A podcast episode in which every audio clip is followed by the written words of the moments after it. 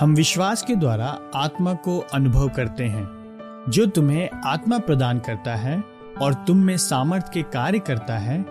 क्या वह व्यवस्था के कार्यों से ऐसा करता है? या तुम्हारे विश्वास सहित सुनने से? गलातियों तीन, पाँच। प्रत्येक ख्रिस्टीय के भीतर पवित्र आत्मा वास करता है। प्रेत पौलुस ने कहा, यदि किसी में क्रिस्ट का आत्मा ना हो तो वह उसका नहीं है। रोमियो आठ नौ। आत्मा आपके पास तब आया जब आपने पहली बार परमेश्वर की लहू से मोल ली गई प्रतिज्ञाओं पर विश्वास किया और इसी साधन के द्वारा आत्मा आता रहता है और कार्य करता रहता है। इसलिए पॉलुस गलातियों तीन पाँच में अलंकारिक रीति से पूछता है, जो तुम्हें आत्मा प्रदान करता है और तुम में सामर्थ के कार्य करता है, क्या वह व्यवस्था के कार्यों से ऐसा करता है या तुम्हारे विश्वास सहित सुनने से? गलातियों तीन पाँच। उत्तर, विश्वास सहित सुनने से।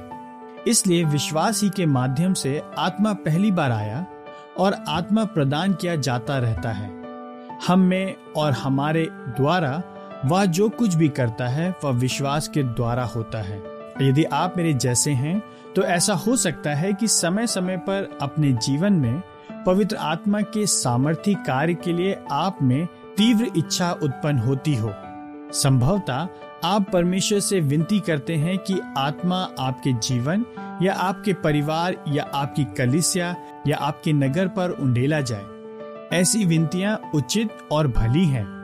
यीशु ने कहा, तुम्हारा स्वर्गीय पिता उनको जो उससे मांगते हैं, पवित्र आत्मा क्यों ना देगा? लूका ग्यारह तेरह, परंतु मैंने अपने जीवन में प्राय जो पाया है वो यह है कि मैं परमेश्वर की विशेष प्रतिज्ञाओं पर विश्वास न करने के द्वारा आत्मा के कार्य की संपूर्णता के लिए स्वयं को खोलने में विफल होता हूँ। मेरा तात्पर्य केवल उस प्रतिज्ञा से नहीं है कि मेरे मांगने पर आत्मा आएगा।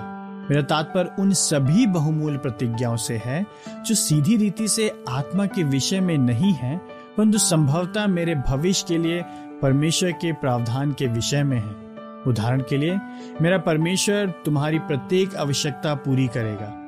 फिलिपियो चार उन्नीस। परमेश्वर का आत्मा विशेष परिस्थितियों के लिए, विशेष प्रतिज्ञाओं पर, विशेष विश्वास के कार्यों के द्वारा एक जारी और सामर्थ्य रीति से प्रदान किया जाता है। क्या मैं अभी भरोसा करता हूँ कि वह अपनी प्रतिज्ञाओं को पूरी करेगा? बहुत सारे ख्रिस्टियों के अनुभव में इसी बात का अभाव है जब वे अपने जीवन में आत्मा की सामर्थ की खोज करते हैं।